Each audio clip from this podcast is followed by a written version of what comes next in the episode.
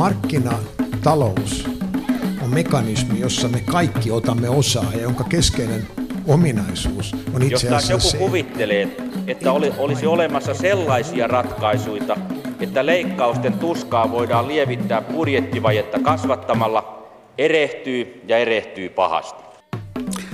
Hyvää kesäkuun viimeistä viikkoa arvon kuuntelijat ja tervetuloa talouden viidakkorumun johdattamana jälleen Mikä maksaa ohjelman seuraan.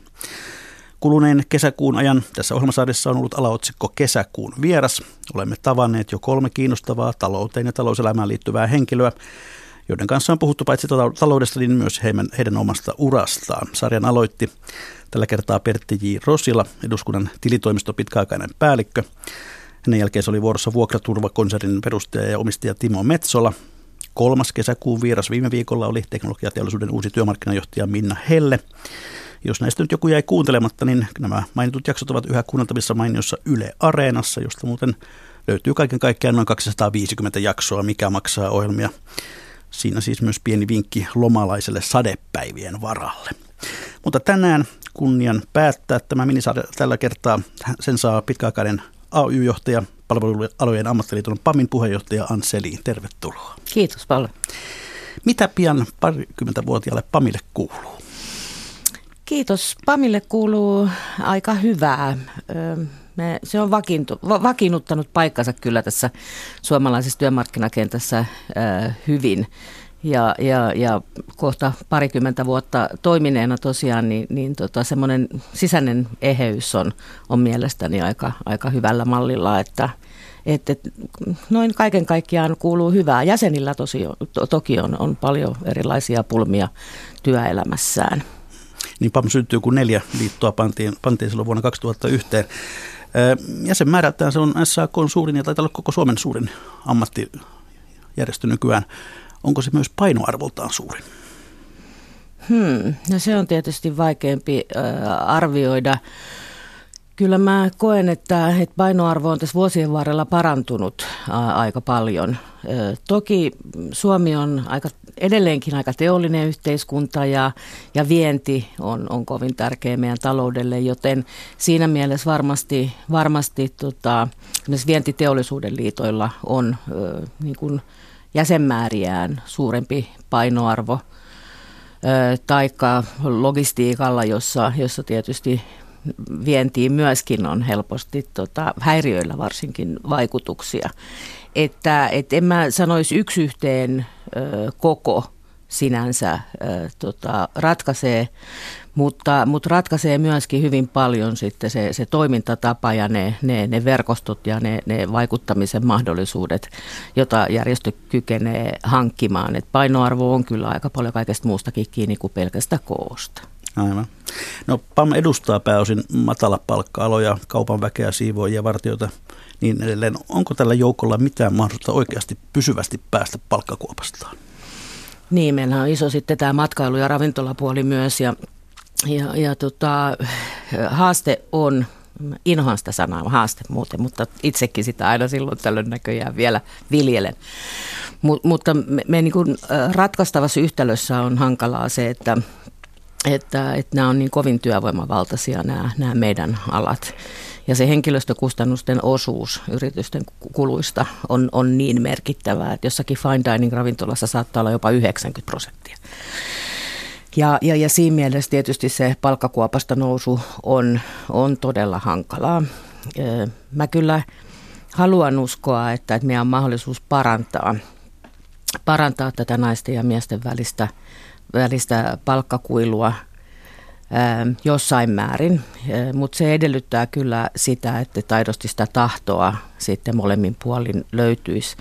Tämä, tämä tasa-arvo-ohjelma, joka meillä on tässä, tai samapalkkaisuusohjelma, joka valtakunnassa on ollut vuosikausia yllä, niin kyllä se jonkun verran on siihen myöskin auttanut, että me on pikkusen päästy, päästy saatu sitä naisen euroa vähän lähemmäksi miehen euroa, mutta ei, se vauhtihan on ollut aivan järkyttävän hidas. Et, että tämä on niinku arvostuskysymys myöskin ja, ja, ja, ja sitten on tietysti myöskin kuluttajista jossain määrin kiinni, koska hintajousto on, on sellainen asia, että, että erityisesti tämmöisissä palveluissa, jotka ei ole niin sanottuja välttämättömyyspalveluita, niin, niin siellä heti se hinnan nousu, jota tarvittaisiin, jotta voitaisiin maksaa vähän parempia palkkoja, niin se vaikuttaa saman tien kysyntää heikentävästi, jolloin sitten me ollaan koko ajan siinä vaakakupissa, että kumpaa enemmän halutaan painottaa sitä, että kaikilla olisi työtä tai mahdollisimman monella olisi työtä, vai se, että, että ehdot paranis. Ja tämä on aikamoinen niin kuin myöskin eettinen ja moraalinen kysymys meillä. Et, että vaikeita on, kun katteet, nämä on aloja, joissa katteet on aika pieniä. Mutta en mä niin to, kirvestä kaivoon ole heittänyt. Et kyllä me on pientä edistystä saatu aikaa, mutta se on kyllä tavattoman idasta. Aivan. No olet toiminut PAMin puheenjohtajana lähes koko liiton olemassaoloajan. Aloitit vuonna 2002, liitto perustettiin pari vuotta aiemmin. Ja nyt olet sitten ilmoittanut, että et enää hae jatkoa, kun nykyinen nelivuotiskautesi päättyy ensi vuonna. Mistä moinen päätös? No ehkä se, niin kuin sanoin omalle valtuustolle, että ää, aikansa kutakin. ensi kesänä, kun meillä on liittokokous kesäkuussa, niin, niin tota, mulla on 16,5 vuotta puheenjohtajuutta sitten takana. Ja kyllä se yhdelle ihmiselle taitaa olla ihan riittävä aika. Ja ajattelen, että se myöskin yhdelle järjestölle on riittävä aika. Että jotenkin mä koin, että nyt tässä tilanteessa, kun meillä on työehtosopimukset kiinni.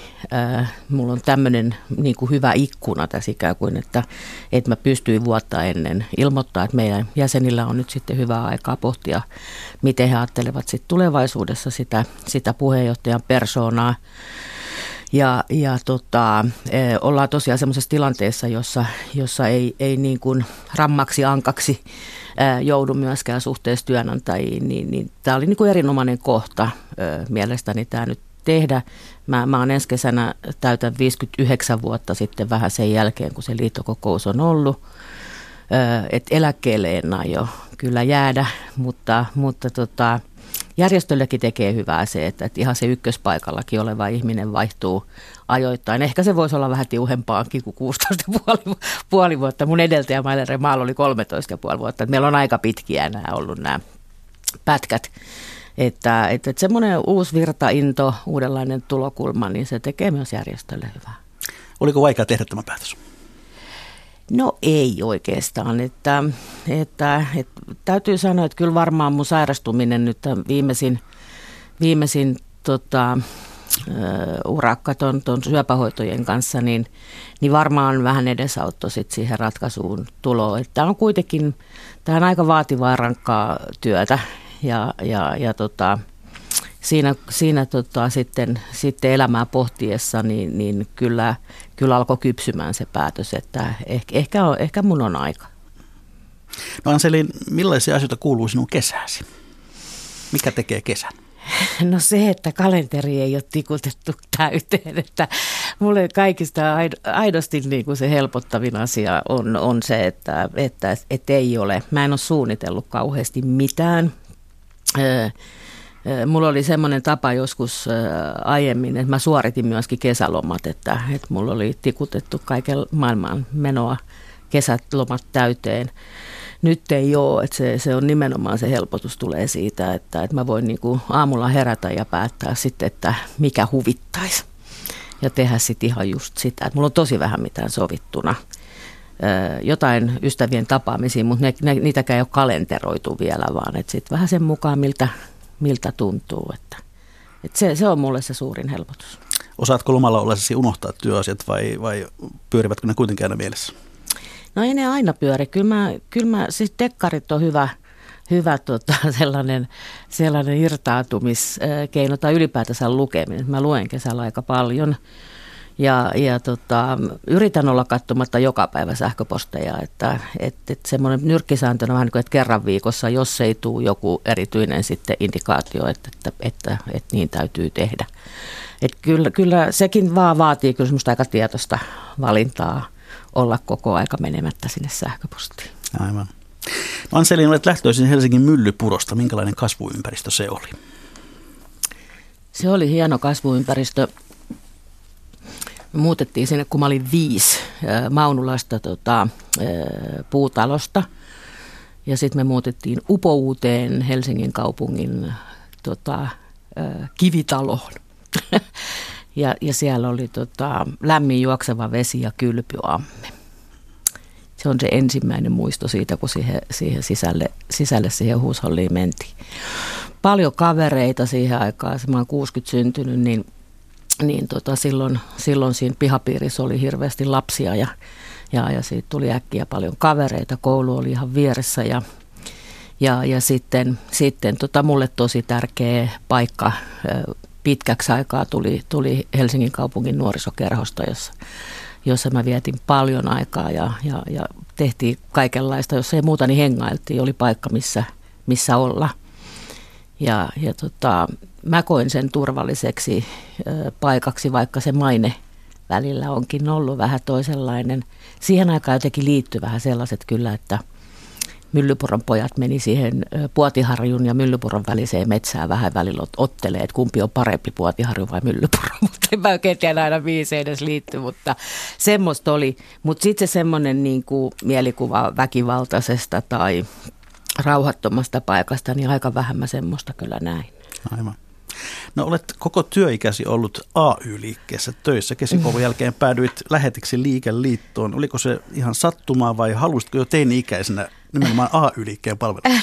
Ei, kyllä niin kuin monen muullakin työelämässä. Kyllä se sattumaa se alku oli, oli että Mä olin vähän villiteini ja, ja ei, ei huvittanut lukioon lähtö yhtään, enkä oikein tiennyt mitä olisin tahtonut tehdä. Ja sitten ajattelin, että no vähäksi aikaa töihin ja mä, mä sitten päätän. Että lähinnä mä ajattelin, että mä jonnekin ammattikouluun tai näin sitten varmaan hakeudun. Ja, ja, ja tota, yhdestä asiasta mä olin olevinaan varma, että konttoritöihin mä en koskaan halua. Ja tota, näin se elämä sitten menee. Se oli sattuma joo. Siis mä menin työvoimatoimistoon ja, ja, ja siellä oli tota, lähetin paikka liikeliittoon ja, ja sitten mä muistan kotona sanoneeni, että no, mutta se on vakituinen paikka, että et kehtaanko mä nyt mennä sit sinne, että jos mä sitten kuitenkin niin koko ajan ajattelen, että mä oon kohti jo lähdössä pois, että opiskelemaan. Ja no sitten mua kannustettiin, että, no, että sä nyt kerran tiedä vielä, mihin sä oot menossa, niin ei se nyt varmaan niin suuri synti ole. Ja niin mä sitten sinne menin ja, ja kun mä oon työläisperheestä kotoisin, mun molemmat vanhemmat kuulu ö, alojensa ammattiliittoihin ja, ja vaikkei meillä kotona paljon politiikkaa puhuttu eikä näin, niin mulle se oli kauhean luonteva ympäristö sitten niin kuin, niin kuin from day one, niin kuin sanotaan, että se ihan, ihan alusta lähtien. Ja, ja sitten siihen aikaan, se oli vuosi 76, niin liitothan kasvoi hirveätä vauhtia. Ja, ja tota, en mä ollut siinä tsupparin tehtävässä kyllä, en mä tarkkaan muista, mutta en montaa viikkoa kuitenkaan. Sitten jo siihen otettiin toinen ja mä, mä menin vähän auttelemaan siellä postituksessa ja pikkuhiljaa työttömyyskassaan ja, ja, ja sinne ja tänne. Et, et, niin kuin ihan viikkojen niin kuin sisällä ja sitten kuukausien sisällä, niin mä sain aina, aina sitten tota, tehtäväkseni uudenlaisia hommia ja, ja, ja se mua tietysti siellä sitten pitikin, että, että, että tavallaan koko ajan sai oppia ja tehdä vähän, vähän kiinnostavampaa ja vaativampaa hommaa. Ja, ja, ja, ja sitten vähitellen se alkoi unohtua se idea, että piti jonnekin opiskelemaan lähteä, että et, tota, et, niin kuin monelle käy, että vähän, vähän sitten se niin kuin sattumasta paljon, paljon niin kuin oli – oli kiinni. Ja sitten sit mä kiinnostuin kyllä politiikasta myös. Mä aika, sit jo 17-vuotiaana liityin sosiaalidemokraattiseen puolueeseen. Mä aloin toimia vähän siellä ja sitten omassa ammattiosastossa. Ja, ja jotenkin tulin imastuksi sitten siihen maailmaan niin kuin hy, hyvin nuorena. No mikä tuossa AY-toiminnassa niin viehättää, että sitä jaksaa koko ikänsä tehdä? No kyllä se varmaan se merkityksellisyys on ja, ja, ja mulle järjestömaailma kaiken kaikkiaan oli siis tuttu, että mä oon mun isotädin, Olkatädin kanssa ihan, ihan pienestä pitää, niin pienestä kuin muistan, niin on käynyt Martta-kerhossa ja hän oli aktiivinen kaatuneiden omaisissa ja, ja, ja hän mut laittoi pyhäkouluun ja, ja siis se on jotenkin, se on ollut mun niin kuin arkea ihan lapsesta lähtien, että se oli siinkin mielessä luontevaa.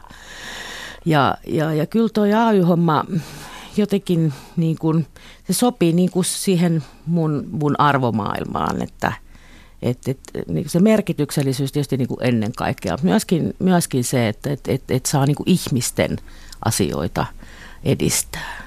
Kyllä, kyllä se jotenkin se semmoinen niin kuin iso, iso merkitys tulee nimenomaan siitä. Ja varsinkin tämmöisellä alalla, silloin nyt oli kauppa vain, kun mä oon aloittanut, niin se toimiala. Mutta nyt tietysti sitten vielä, kun meillä on näin laajasti nämä palvelut ja matalapalkkaiset ihmiset, niin, niin he nyt, jos jotkut tarvitsee tietysti kollektiivin ö, voimaa ja, ja tukea asioittensa edistämiseen. Että se se siellä perusvire varmaan on. No missä vaiheessa sitten aloit mm, nähdä sitä, että saattaisit nousta aivan keskeiseen johtotehtävään? No onneksi sitä ei itse niin kuin nähnyt, että se täytyy sanoa, että suomalaiseen ehkä semmoiseen tietynlaiseen vaatimattomuuteen ja semmoiseen, että ei pidä pyrkiä, niin, niin, niin liittyy se, että en mä semmoista ollut koskaan ajatellut ennen kuin mulle sitten sitä vähitellen rupesi rupes kentältä ja työtovereista jotkut sanomaan, että, että kun Mailen ja, ja silloinen liiton johto 90-luvun alkupuolella kysyi, että haluaisinko mä lähteä Jyväskylään aluepäälliköksi, niin, niin, tota, niin sen jotkut luki, että se oli sellainen niin kuin liike, että jotkut oli ajatellut, että, että, että mä saatan, saatan ehkä sitten olla polulla liiton johtotehtäviin ja silloin tarvii aluetoimistokokemusta tai siitä on etua kovasti, jos sitä on. Mä en itse nähnyt sitä ollenkaan, vaikka jotkuthan on tietysti ajatellut, että mä olin laskenut tämän jutun, että se tarvii olla, että mulla oli niin kuin suuri suunnitelma. Ei, ei mulla kyllä sitä ollut, että se Jyväskylään meno kiinni, se päätös oli enemmän sit niin kuin siltä pohjalta, että kliseistä, mutta totta, että kadun mieluummin sitä, mitä olen tehnyt, kuin mitä jätin tekemättä. Ja, ja se osoittautui kyllä ihan, ihan niin kuin järkeväksi päätökseksi. Neljä ja puoli vuotta olin sitten siellä.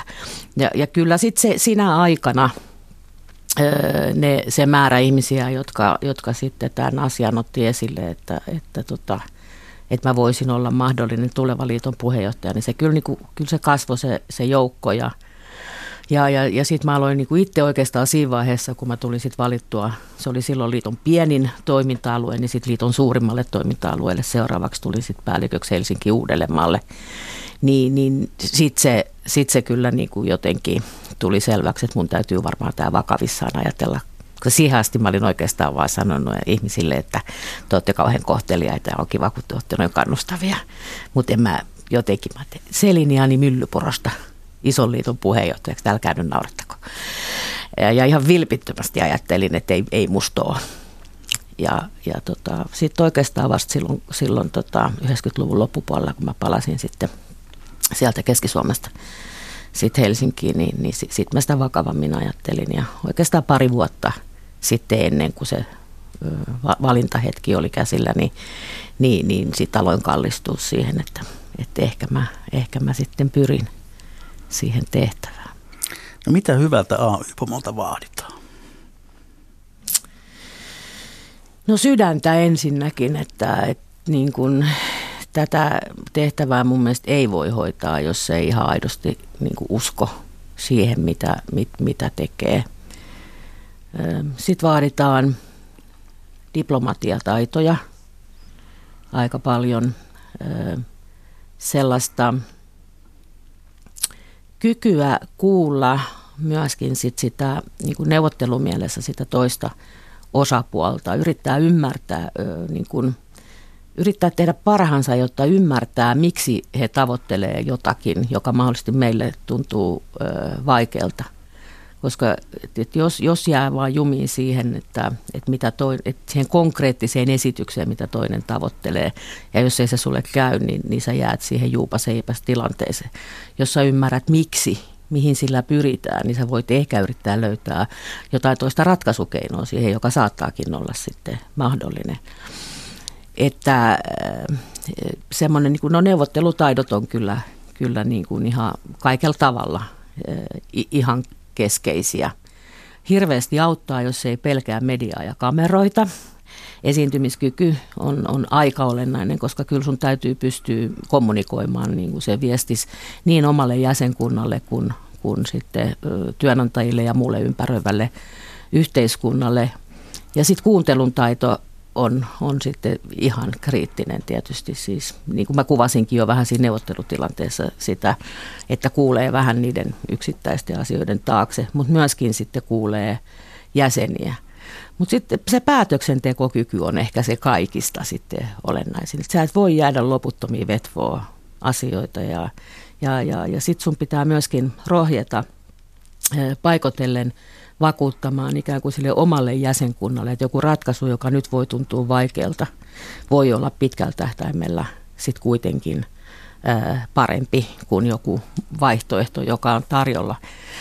Ja, ja ne, on, ne on tosi vaikeita hetkiä, mutta mä ajattelen kyllä, että se on semmoista vastuunkantamista, että, että kun sä päivät pitkät teet näitä asioita ja sulla on mahdollisuus äh, tulla äh, analyyseihin niin kuin, aika ison informaatiomäärän niin kuin, tukemana, johon sitten yksittäisillä jäsenillä ei tietenkään ole, ole mitään mahdollisuutta, kun heidän työnsä on jotain ihan muuta. Niin, niin, niin tavallaan se välillä kestää sellaista että, niin kuin epäsuosiota siksi, että et, että, että sä uskot siihen, että, että tämä ratkaisu on paras, paras mahdollinen, mikä, mikä voi syntyä, vaikka olisikin yksittäisiä voimia paljonkin, jotka, jotka sua siinä kovasti haastaa. No ainakin tietyssä vaiheessa puheenjohtaja on puheenjohtaja 24 tuntia vuorokaudessa. Kuinka paineessa tuo homma on? No kyllä, kyllä se aikapaineista on, siis aikataulupaineet on ihan hirveät, että vaikka, vaikka siis mm, tällä hetkellä esimerkiksi mun työ on, koostuu aika erilaisista asioista kuin silloin, kun mä oon tullut 2002 valituksi. Että maailma muuttuu ja, ja, ja, ja tota, ne painotukset ää, muuttuu, niin, niin – ja mäkin, mä en tee ollenkaan kaikkia niitä asioita siis nykyään, mitä mä tein silloin alussa ja, ja on organisoitu uudelleen ja näin, niin, niin tota, koko aika on kalenteri kamalan täynnä. Ja, ja tota, mä oon yrittänyt opetella sitä koko tämän ajan, että et, et siellä olisi vähän tilaa hengittää jossain välissä. Ja, ja voi sanoa kyllä, että jos nyt jossain surkeasti epäonnistunut, niin siinä kalenterihallinnassa, että että ne, se, ne vaan muuttuu tavallaan ne asiat, jotka sitä kalenteria täyttää. Mitä pitempään sä oot, mitä niin kuin laajemmat verkostot ja syvemmät kontaktit sulla ikään kuin on, niin se totta kai lisää sitä vaikuttavuutta, joka, joka sulla on, mutta, mutta kun sehän ei pysy itsestään ja, ja, ja se vaatii aika paljon työtä, niin, niin se vie sitten myöskin aika paljon aikaa. Et, et oikeastaan koko ajan voisi sanoa, niin on kalenteriaika niin kuin kriisissä. Sitten neuvottelujen aikana tietysti varsinkin, että sittenhän se on semmoista 247 niin kuin ihan konkreettisestikin välillä. Että, et joo, pitää sietää sitä, että kalenteri on, on ihan tukossa ja sitten vielä sitä, että vaikka se on, niin sitten pitää vielä kyetä ne yllätykset niin kuin sit jotenkin handlaamaan. Että, et, joo, on se, se aikapaine. Ja sitten tietysti Kyllä mä ajattelen myös, että kun tämä varsinkin nyt PAMI on niin suuri järjestö ja meillä on niin kuin ihan mieletön vastuu siitä, kun me edustetaan niin iso joukkoa ihmisiä, niin kaikilla meidän päätöksillä on niin kuin todella isot seuraamukset. Niin, niin onneksi neuvottelupöydässä koko aika sä et sitä mieti. Mutta, mutta kyllä noin niin kuin sit isossa kuvassa, niin totta kai – se, se sitten kun se ratkaisuhetki tulee, niin, niin pitää hetkeksi aina ottaa askel taaksepäin ja miettiä, että onko tämä nyt tämän kokonaisuuden kannalta näille ihmisille niin kuin oikein. Ja onko tämä paras mahdollinen, johon me voidaan tulla. Koska neuvottelupöydästä mun mielestä vastuullinen johtaja ei lähde niin, että ajattelee, että, että, että no, olisi tässä ehkä vielä pystynyt vähän parempaan. Vähän tyytymättömänä niin kuin lähetään aina. Se on niin kuin selvä, koska ne on kompromisseja mutta, mutta sun pitää olla niin varma, että, että sä oot tehnyt parhaas, että sä voit mennä selkäsuorana ja silmiin katsoen sinne sitten omien päättäjien, omien jäsenten ja sanoa, että tämä on paras, mikä nyt on saatavilla. No onko Anseli näiden vuosikymmenten aikana ollut kertaakaan sellaista hetkeä, että olisit ollut lähdössä ay jonnekin muualle, muihin töihin? No joo, ky- kyllä tässä pitkäuran aikana tietysti on, on sellainenkin käynyt mielessä ja, ja, ja, ja No ehkä niin kuin se, mikä nyt tiedossakin on tietysti on, että, että mä oon pari kertaa harkinnut keskusjärjestön puheenjohtaja tehtävää pyrkimistä ja tullut sitten toisiin aatoksiin kuitenkin, enkä ole sitten pyrkinyt. Mutta, mutta tota, on mulla sitten yksi semmoinen vakava, oikeastaan yksi vakavampi pohdinta ollut, ollut sitten siirtyy kokonaan AY-liikkeestä pois, mutta... mutta tota, ja mikä se oli? Ei, en mä sitä halua mm. sen tarkemmin tota, kuvailla, mutta, Mutta tota, mä oon oikeastaan koko ajan ajatellut niin, että, että mä en haluaisi, että olisi mitään estettä, että jos tulee jotain kiinnostavaa, niin että ei olisi semmoista estettä, etteikö AY-liikkeen johtotehtävistä voisi siirtyä oikeastaan niin kuin melkein mihin vaan. Ja mä oon aika avoin siinä suhteessa ja, ja, ja, ja tota, haluaisin nähdä, että, että, että tämmöisestä kokemuksesta voisi olla monenlaisessa organisaatioissa niin kuin hyötyä. Mutta, mutta kyllä se sitten, se on myöskin ajoituskysymys hyvin paljon, että, että sitten kun sä sitoudut tällaiseen tehtävään, niin ihan kevyesti ei jäsenille mun mielestä kesken kauden voi mennä sanoa, että, että mä heitäkin hanskat tiskiin. Että kyllä se, kyllä se aika paljon silloinkin, kun mä, se mulla pohdinta vakavammin on kerran ollut, niin, niin liittyy siihen, että ei vaan nyt kerta kaikkiaan oikea aika niin kuin lähtee. No viittasit tuohon keskusjärjestöön. Mistä se johtuu, että SAK johdossa ei vielä tähän päivään mennessä koskaan ollut naista? Niin, sitä ehkä pitäisi kysyä SAK-laisilta miehiltä enemmänkin kuin multa. Että et, et kyllä, kyllä se traditio on tietysti tosi vahva, että et, et, et se on ollut niinku, se et teollisuus on halunnut niinku tehdä niitä, niitä ratkaisuja. Naisia ei ole ihan hirveästi ollut myöskään ehdolla, on niinku tietysti ihan fakta. Ja, ja, ja nyt tietysti niin kuin tämä viimeisin valintahan kyllä rikkoo vähän sitä perinteistä ajattelua, koska Jarkko Elorantahan tuli, tuli julkiselta sektorilta hyvin vahvasti julkisen sektorin ö, leimalla. Että et, et varmaan se on ollut niin kuin osin traditiosta ja, ja, ja sitten osin siitä, että ei ole ollut sellaista henkilöä, joka olisi jakamattomasti saanut, semmoista naista ehdolla, joka olisi saanut jakamattomasti kannatusta. Että kyllä, kyllä mä oon niin kuin jäänyt pois itse ehdokkuudesta siksi, että mä oon kokenut, että, se ei niin kuin yhdistäisi joukkoja, vaan se ehkä enemmänkin hajottaisi ja semmoiseen niin positioon mä en ole halunnut tätä liikettä laittaa. Siksi tavallaan se oma ratkaisu varsinkin silloin ennen Lauri Lylyn ö, valintaa, jolloin mä se vakavammin oli, oli pohdinnassa, niin, niin tota, siihen se kyllä vahvasti liittyy. No viikko sitten tässä ohjelmassa vieraili Minna Helle, joka valtakunnan sovittajan tehtävän kautta vaihtoi pitkän uran AY-liikkeen puolelta työnantajaleiriin. Voisitko sinä kuvitella samaa, tekeväsi samaa? No ei ehkä työnantajajärjestöön. Ky, niin kuin kyllä, no Minna ei ole ollut minkään järjestön johtaja siis tarkoitan niin kuin ykkösenä ei ole, ei ole joutunut järjestöä niin kuin AY-liikkeen puolella edustamaan, että ehkä se, tai onkin siinä suhteessa vähän eri tilanne. Öö, tota, mutta mutta et, e, muuten en mä niin kuin sitä vierana näkisi, että, että, että mulla olisi tulevaisuudessa jotain tehtäviä niin kuin yritysmaailmassa sinänsä. Että et ei, sitä mä en pidä, mutta et ehkä niin kuin, sitä en, en pidä mahdottomana ollenkaan, mutta, mutta, mutta kyllä ehkä – näin pitkä ura AY-johtajana, että se vaihtuisi työnantajaliiton tehtäviin, niin, niin, niin on aika vaikea nähdä. Niin Minna Helle sanoi, tuota, että hänen kohdallaan työskentely ay ei koskaan ollut millään tavalla ideologinen valinta. Mm. Ja hän sanoi, että itse asiassa aika moni ay työskentelevä ei ole sillä ideologisesta syystä. Allekirjoitatko tämä? No kyllä varmaan niin kuin voisi sanoa, että nuoremmat sukupolvet useimmin, useimmin tulee niin kuin pragmaattisemmista syistä ja, ja saattaa ajatella ikään kuin sitä, sitä pal- paljon, niin, paljon käytännöllisemmin vaan, vaan työtehtävänä mun on vaikea ajatella, niin kuin sanoin jo aikaisemmin, että kyllä mä ajattelen, että, että varsinkin jos olet niin kuin järjestön puheenjohtaja, niin kyllä sitä sydäntä pitää olla ja kyllähän siihen liittyy silloin se, että, sä, että ideologisesti sä myöskin ajattelet, ää, ajattelet tota, niin kuin haluat olla työntekijöiden puolella selkeästi. Että, että mä kyllä pidän sitä vähän vaarallisenakin, jos käy niin, että, että ammattiyhdistysliikkeessä ää, niin kuin valtaosa joukoista alkaisi olla – olla ikään kuin tämmöisellä virkamiesmentaliteetilla ja, tämmöisestä niin kuin objektiivisuudesta siinä mielessä tulisi jotenkin niin kuin, hyve. Et, et kyllä mä odotan, että työnantajat on ideologisesti työnantajien puolella myös.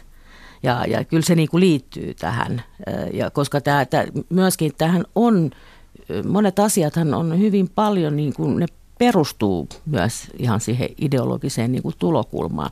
Ja sen ei tarvitse tarkoittaa sitä, että se on välttämättä niin kuin vastakkainasettelua. Öö, Mutta mut, mut kyllä se, jos nyt ajattelee näitä viimeaikaisia, viime, viimeisten vuosien niin kuin käänteitä, joita työmarkkinoilla on ollut, niin kyllähän työnantajapuolella on tehty erittäin ideologisesti, vahvasti ideologista työtä. Ja se ei vaan saa sitä leimaa sillä lailla, kun, kun ammattiyhdistysliikkeen ideologiat saa. Mutta, mutta siis todella pitkä kaari, eikä vaan kotimaista perua, vaan, vaan hyvin globaali kaari, jossa systemaattisesti on tämmöistä yhä, yhä vahvemmin uusliberalistista niin kuin politiikkaa. On ajettu yht, yhtä aikaa rinnan niin kuin puoluepolitiikan ja, ja, ja tota, työ, työnantajajärjestöjen yhteistyöllä. Kaikki siellä toimivat ei varmaan edes huomaa, että he on osa tällaista, tällaista agendaa yksittäisinä tekoina kuitenkin ne, mihin he ja isänät heitä edellyttää lähtevän, niin, niin, niin vievät siihen suuntaan. Että, et, ja kyllä meidän tehtävä mun mielestä on ehdottomasti ää, ikään kuin viedä semmoista ihmiskuvaa eteenpäin myöskin ja ihmiskäsitystä, jossa tai miten mä sanoisin, maailman käsitystä, nyt tulee ehkä vähän paatosta, mutta... Antaa tulla vaan. Mutta mut siis tämä maailma on ihmisiä varten. Ja, ja, ja, ja sen takia välillä mun on niin kamalan vaikea ymmärtää, että et, et niin kun, et kaikki ihmiset ei ole kaikkien mielestä ikään kuin arvokkaita. Ja, ja, ja tämä politiikkahan vie siihen, että jotkut ansaitsee piiskaa ja toiset ansaitsee porkkanaa. Ja, ja, ja, ja niin kun, siinä mielessä nämä ideologiat on niin kuin aivan mun mielestä päivän selvät. Ja ehkä me AY-liikkeessä ollaan jopa liian vähän viime aikoina tuotu sitä, sitä ideologiaa esiin, kun sitten taas meidän niin kuin, sano, ideologiset vastustajat, tässä suhteessa meillä on vastustajia, ko- konkreettisesti on, niin, niin, niin on, on vieneet agendaansa tosi systemaattisesti eteenpäin. Että, et, että meistä helposti tehdään semmoisia pehmomössöjä, jos me puhutaan jakamattomasta ihmisoikeudesta, ihmisarvosta tai, tai, tai siitä, että maailma on ihmisiä varten. Mitä varten tämä maailma sitten oikeastaan olisi? Ja mun on vaikea ollut koskaan ymmärtää sitä, että, että toinen ihminen niin kuin, ö, syntyessään erilaisiin olosuhteisiin niin on niin kuin lähtökohtaisesti jotenkin ö, huonompi tai, tai vähempi arvoinen kuin toinen. Se on musta se on musta niin, kuin niin väärä ajatus. Ja ehkä mä lähdin nyt vähän pitkälle tästä sun alkuperäisestä kysymyksestä, mutta, mutta eh, ehkä tämä nyt sitten todistaa sitä, mitä sanoin aluksi, että, että ei voi olla niin, että ay ollaan töissä vaan virkamiespohjalta. Tai sitten me hävitään niin kuin ainakin nämä ottelut ö, yhä useammin. Hyvät kuuntelijat, kuuntelette ohjelmaa Mikä maksaa, jossa kesäkuun vieraana PAMin puheenjohtaja Ann Selin. Takana on vilkaanpuoleinen liittokierros. Miten sä Jellit arvioit, millainen työmarkkina-ilmapiiri Suomessa on? Omituinen. Millä tavalla? Millä tavalla? me ollaan niin kuin aika isossa murroksessa ja mä luulen, että vähän pitää vettä virrata ennen kuin me osataan oikeastaan kunnolla analysoidakaan, että mitä kaikkea tässä ajassa oikein nyt niin kuin tapahtuu. Tämä, jos tätä viimeistä kierrosta nyt ihan vain ajattelee, niin – niin kyllähän merkillistä tietysti on se, että, että EK ja sen liitot, jotka, jotka ovat kymmenen vuotta sanoivat, että keskitettyjä ratkaisuja ei enää tehdä ja nyt sitten vihdoin sen konkreettisesti toteuttivat, että eivät lähteneet enää mihinkään keskitettyyn, niin sitten kuitenkin sitoivat jäsenliittojensa kädet itse tekemällä tämmöisen todella tiukan koordinaatiopäätöksen se, mikä siitä kesti, siitä niiden päätöksestä, oli, oli tämä palkankorotuskatto,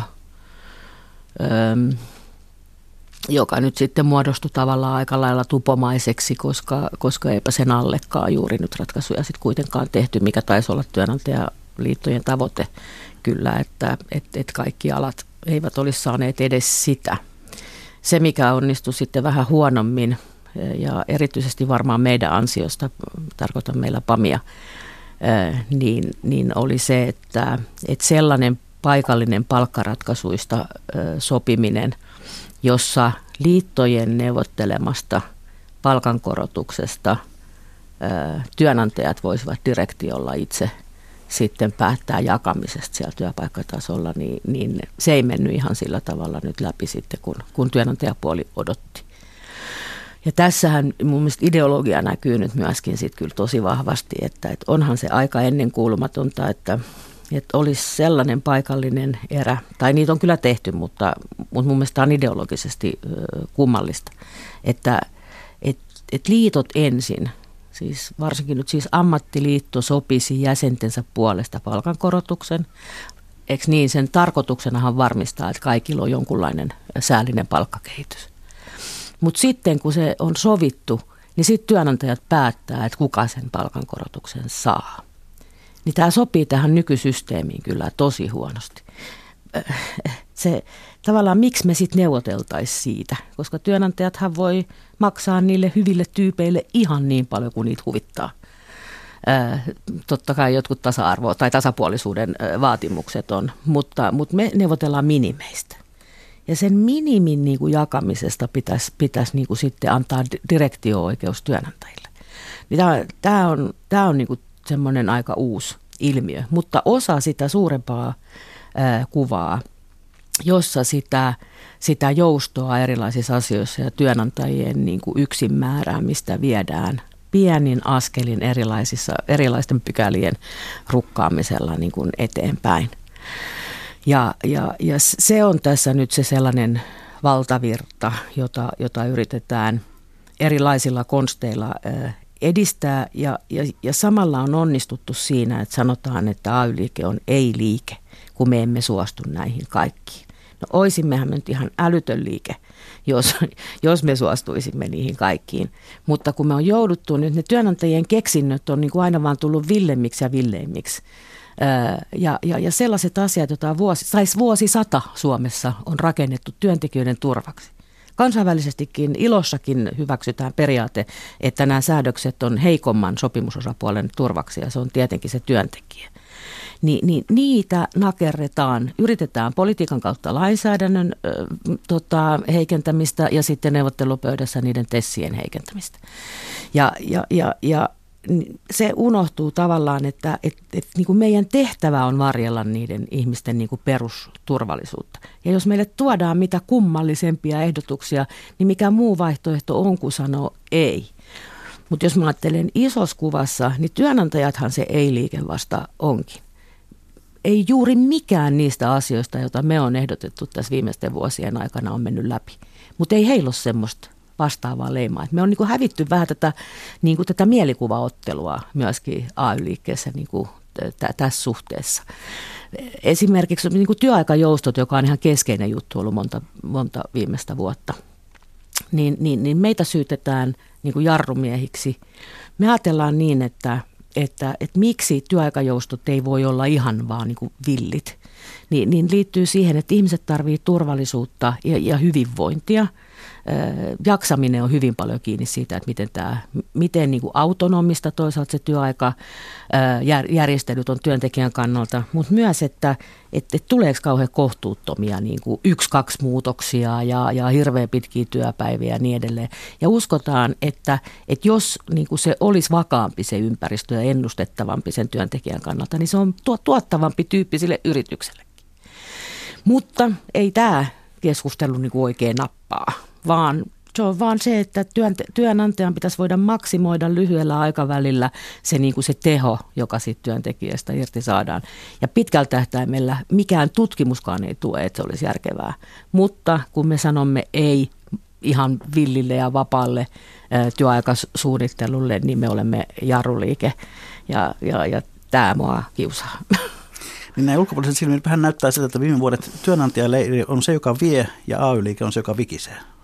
Onko näin?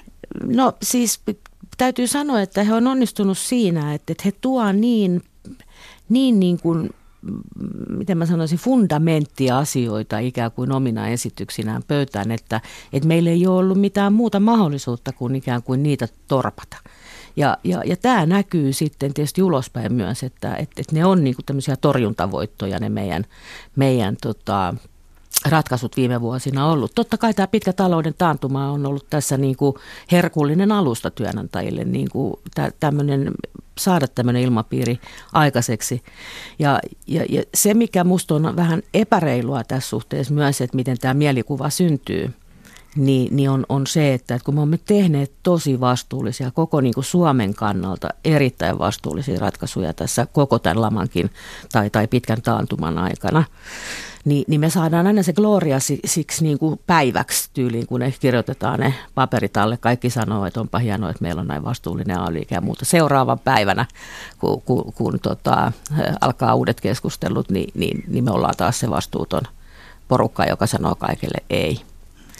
Että siis mun mielestä se mielikuva, jonka kuvailit, niin, niin se ei kyllä vastaa todellisuutta, mutta, mutta tota, työnantajat on tässä, tässä mielikuva maailmassa nyt pärjänneet meitä paremmin. Aivan. No, työmarkkinoiden toimintaa moititaan usein myöskin nykyään Suomessa liian jäykäksi ja tehottomaksi. Allekirjoitatko sen? No en, en allekirjoita, että, että nämäkin on sellaisia, nämäkin on musta vähän sellaisia niin kuin hokemia, jotka, jotka on mennyt läpi – läpi hyvin. Siis mehän saadaan esimerkiksi OECD-vertailusta tai jossain me saadaan aina jäy, jäykkyydestä niin kuin huonot pisteet tai korkeat pisteet, että me ollaan jäykkiä. Ja se johtuu ihan siitä, että, se, että on kes, aika keskitetty kuitenkin tämä, tämä niin kuin sopimusmaailma, niin OECDssä siitä saa aina niin kuin huonot markkerit. No, no tämähän ei kansainvälisestikään aina ole kovin johdonmukaista sitten, että miten näitä arvioidaan, koska sitten – semmoiset organisaatiot, kuten Maailmanpankki tai, tai kansainvälinen valuuttarahasto, jotka on ollut tyypillisesti hyvin oikeisto-liberaaleja noin niin kuin hengeltään, niin jopa siellä on ruvettu nyt huomaamaan, että semmoiset kansakunnat ja niissä yritykset pärjäävät paremmin – keskimäärin paremmin kuin muut. Siis semmoiset, jo, jo, joissa niin kuin siinä toimintaympäristössä on, on sektorikohtaiset kattavat työehtosopimukset ja joissa työntekijät on hyvin järjestäytyneitä. Ei vielä päädy näiden ekonomistien niin kuin kirjoittamana niiden organisaatioiden virallisiin papereihin. Mutta, mutta kyllä jo julkis, he julkistavat jo näitä ja me tiedetään, että ne on näissä organisaatioissa toimivia ihmisiä. Tämä alkaa vähitellen ehkä niin kuin mennä, mennä sitten kuitenkin läpi se ajatus, että, että pitkällä tähtäimellä on vaan, se on vaan todennettavissa, että, että niin on. Että semmoinen lyhytnäköinen tuoton tavoittelu, joustavuuden tavoittelu, niin, niin se ei pitkällä tähtäimellä olekaan. Ei sen paremmin kansallisvaltioiden kuin siellä toimivien firmojen kaitu. Aivan. No sen tiedämme, että elinkeinoelämän keskusliitto muutti sääntöjä niin, että se ei ole enää työmarkkinaosapuolia tavallaan keskitettyjen aika tässä mielessä mm, lienee ohitse. Anselin, jos sinulle tulisi valta ja voima laatia niin sanottu Suomen uusi työmarkkinamalli, niin millainen se voisi olla? No varmaan, jos kuka tahansa pystyisi sen nyt tältä istumalta muutamassa lauseessa sanomaan, niin, niin, niin kaikkia kiinnostaisi kovasti. Se, se on mun mielestä kyllä asia, jota, jota ihan aidosti pitää miettiä ja pitäisi aika analyyttisesti yrittää tulla johonkin ratkaisuun ja sen pitäisi olla, olla sellainen, jonka, voisi jonka vois allekirjoittaa molemmat osapuolet. Mä, mä, mä tiedän, että jotkut, jotkut kyllä elinkeinoelämänkin puolella ajattelivat nyt tämän viimeisen kierroksen aikana – että, että olisipa ollut se työkalu nyt vielä, että me oltaisiin nyt juuri tässä talouden tilanteessa niin kuin tarvittu tämmöistä keskitetympää ää, politiikkaa. Ja onpa jotkut, jotkut tota, pitkän uran työnantajapuolella tehneistä niin julkisestikin tota, niin myös sanoneet.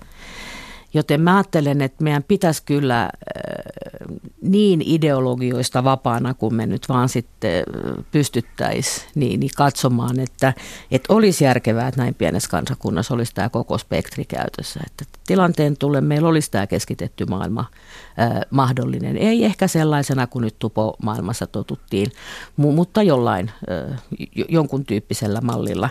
Ja, ja, ja sitten me tarvitaan myöskin sitä paikallista sopimista, mitä, mitä yhä enemmän tehdään. Ja silloin kun se parhaimmillaan toimii, niin silloinhan se on tämmöinen molemmat voittaa tilanne.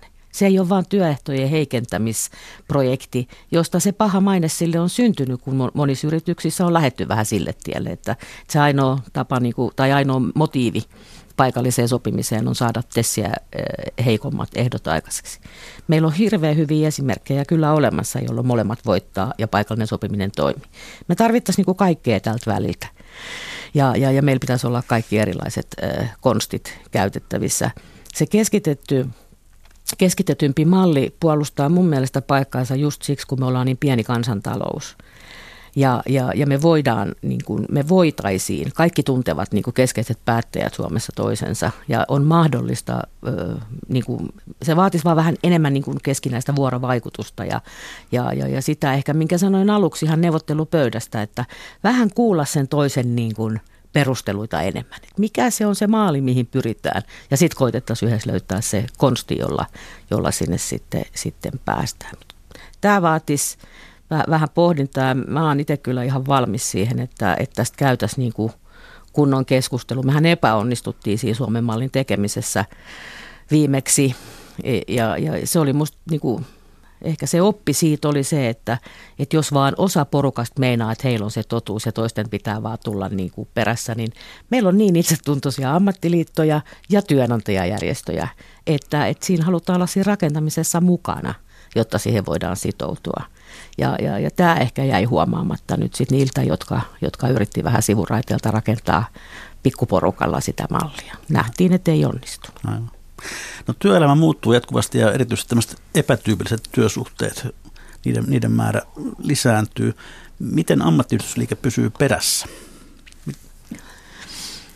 No mulle tämä ei niin kuin ole, ole vieras äh, asia, koska, koska tota, osa-aikatyö esimerkiksi kaupan alalle tuli 70-luvulla, kun kaupan, suomalaisen kaupan johtajat lähti Amerikkaan – tota, opintomatkalle ja tulivat sieltä sitten kotiin huomaten, että tämmöinen loistava keksintö, että, että ihmiset onkin töissä vaan osan aikaa just silloin, kun tarvitaan, niin, niin siitä lähtienhän se on ollut, ollut tota, liiton niin kuin tavoiteagendalla, että, että ihmiset kuitenkin voisivat saada niin paljon työtä, että sillä voi tulla toimeen.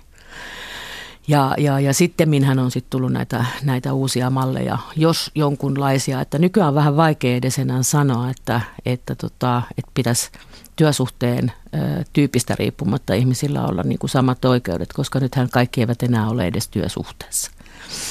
Joten, joten olen ruvan, ruvennut kuvailemaan sitä niin, että meidän pitäisi pystyä auttamaan ihmisiä huolimatta siitä, millä tavalla he ansionsa hankkivat.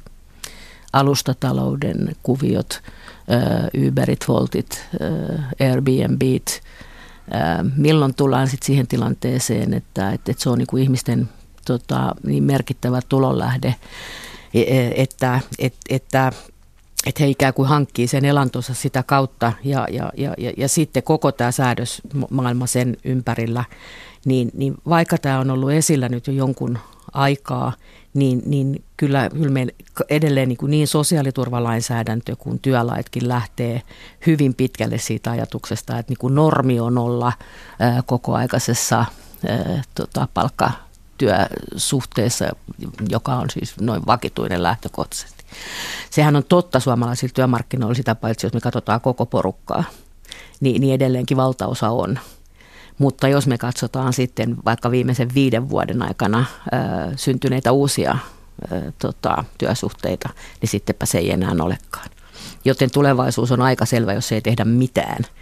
Niin, niin, niin tämmöiset, niin tavat hankkia elantonsa, jota, jota muutama vuosi sitten vielä ei ymmärretty olevankaan, niin, niin tulee lisääntymään. Ja siksi, siksi niin kuin meidän homma on kyllä – kyllä tota, olla, olla, edustaa jatkossa mielestäni, ammattiliittojen pitää edustaa jatkossa äh, ihmisiä yhä laajemmin riippumatta siitä tosiaan, miten se ansio sitten, sitten syntyy. Äh, tässä on tekemistä myöskin meillä paljon, että me saadaan työttömyysturva ulottumaan äh, myös semmoisiin ihmisiin, joilla nyt niin sitä semmoista perinteistä työsuhdetta ikään kuin ei ole, mutta jotka ihan selvästi eivät myöskään ole missään yrittäjän tai työn, työnantajan asemassa varsinkaan. Joten joo, varmaan vähän liian myöhään herättiin monilla sellaisilla sektoreilla, jossa nämä tuli vähän niin kuin myöhemmin, kun ne on tullut tänne yksityisiin palveluihin nämä, nämä uudenlaiset tavat. Nyt esimerkiksi viime viikolla oli meidän globaalin järjestön liittokokous, edustajakokous, niin, niin ihan keskeisellä paikalla on, on The Future World of Work, tulevaisuuden työelämä, jossa digitalisaatiosta kaikkeen tähän yberismiin ja, ja muuhun liittyvät asiat on niin kuin ihan, ihan keskiössä. Vielä, että ne saataisiin niin semmoiseksi konkreettiseksi, arkiseksi osaksi suomalaista ö, tota, työmarkkinatoimintaa, niin ö, on kyllä vielä työtä tehtäväksi, koska osa panee vieläkin vaan silmät kiinni ja ajattelee, että jotenkin katoaa. Ei katoa, voi luvata. Anselin tarina kertoo, että olet myös erinomainen laulaja ja muun muassa mm. esiintynyt Kiuruveden iskelmäfestivaaleilla. Millaista musiikkia mieluiten esität? No mä, no mä esitän evergreenejä mielellään. Ja, ja tota, Mutta siis Kiuruvesi kertoo sen, että rakastan myös suomalaista iskelmää. Ja, ja tota, tilaisuuden tullen sitten tässä viime vuosina oikeastaan, kun ei tämän työn kanssa oikein voi harrastaa, harrastaa mitenkään säännöllisesti, mutta mulla on semmoinen onni, että mulla on muusikko tuttuja ja, ja ystäviä ja, ja tota, jos sattuu semmoinen bändi, jossa kokoonpanosta mut tunnetaan, niin saatetaan pyytää lavalle, lavalle tota, vetää pari biisiä. Tai viimeksi nyt on ollut Tampereella, ei, viimeksi Liverpoolissa lauloin meidän eläkkeelle jäävälle pääsihteerille 2000 ihmisen edessä Beatlesia. Ja, ja sitä ennen äh, Tampereen kaduilla – meidän Pämisin the Air-päivänä äh, lauleli liiton tyttöä muun muassa. Että repertuari on semmoinen, niin kuin, miten mä sanon, aika vaihtelevan tilanteen mukaan. Se on hauskaa.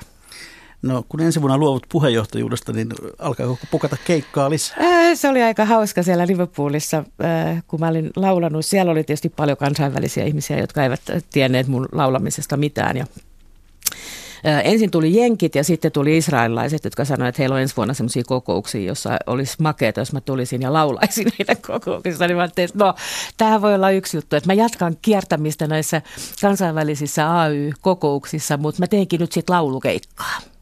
Kuulostaa hyvältä. No vakavasti, kun puheenjohtajuus jää ensi vuonna taakse, niin mitä sitten?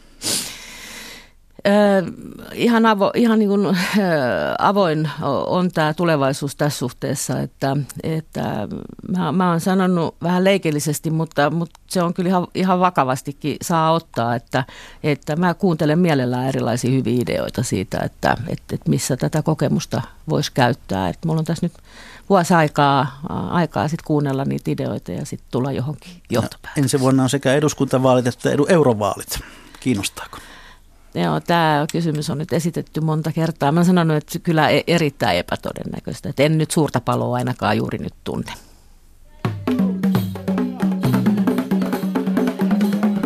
Ja hyvät kuuntelijat, nyt olemme sitten jälleen siinä kohtaa lähetystä, että on perinteisten viikon talousvinkkien ja talousviisauksien aika. Anseli, mikä on sinun viikon talousvinkkisi? Ehkä mä lainaan edesmennyttä äitiäni ja sanon, että ei ne suuret tulot, vaan ne pienet menot. Nimimerkki Vanha Kämppääjä on lähestynyt meitä tällaisella vinkillä. Moni nuori odottaa tällä hetkellä kiihkeästi tietoa opiskelupaikasta. Tässä säästövinkki tulevaan opiskeluajan asumiseen. Soluasunto on sittenkin mainettaan parempi. Soluasunnon jakaminen voi vähentää asumiskustannuksia huomattavasti ja yhteisasunnossa asuvat kämppikset voivat jakaa keskenään sähkölaskut, siivoustarvikkeet tai vaikkapa tupaan tuliaiskutsujen kulut. Huoneen vuokraaminen soluasunnosta tulee yleensä selvästi halvemmaksi kuin yksiön vuokraaminen. Kiitoksia Anseli, kiitoksia kuuntelijat. Mikä maksaa, sitä me ihmettelemme jälleen viikon kuluttua. Kiitos.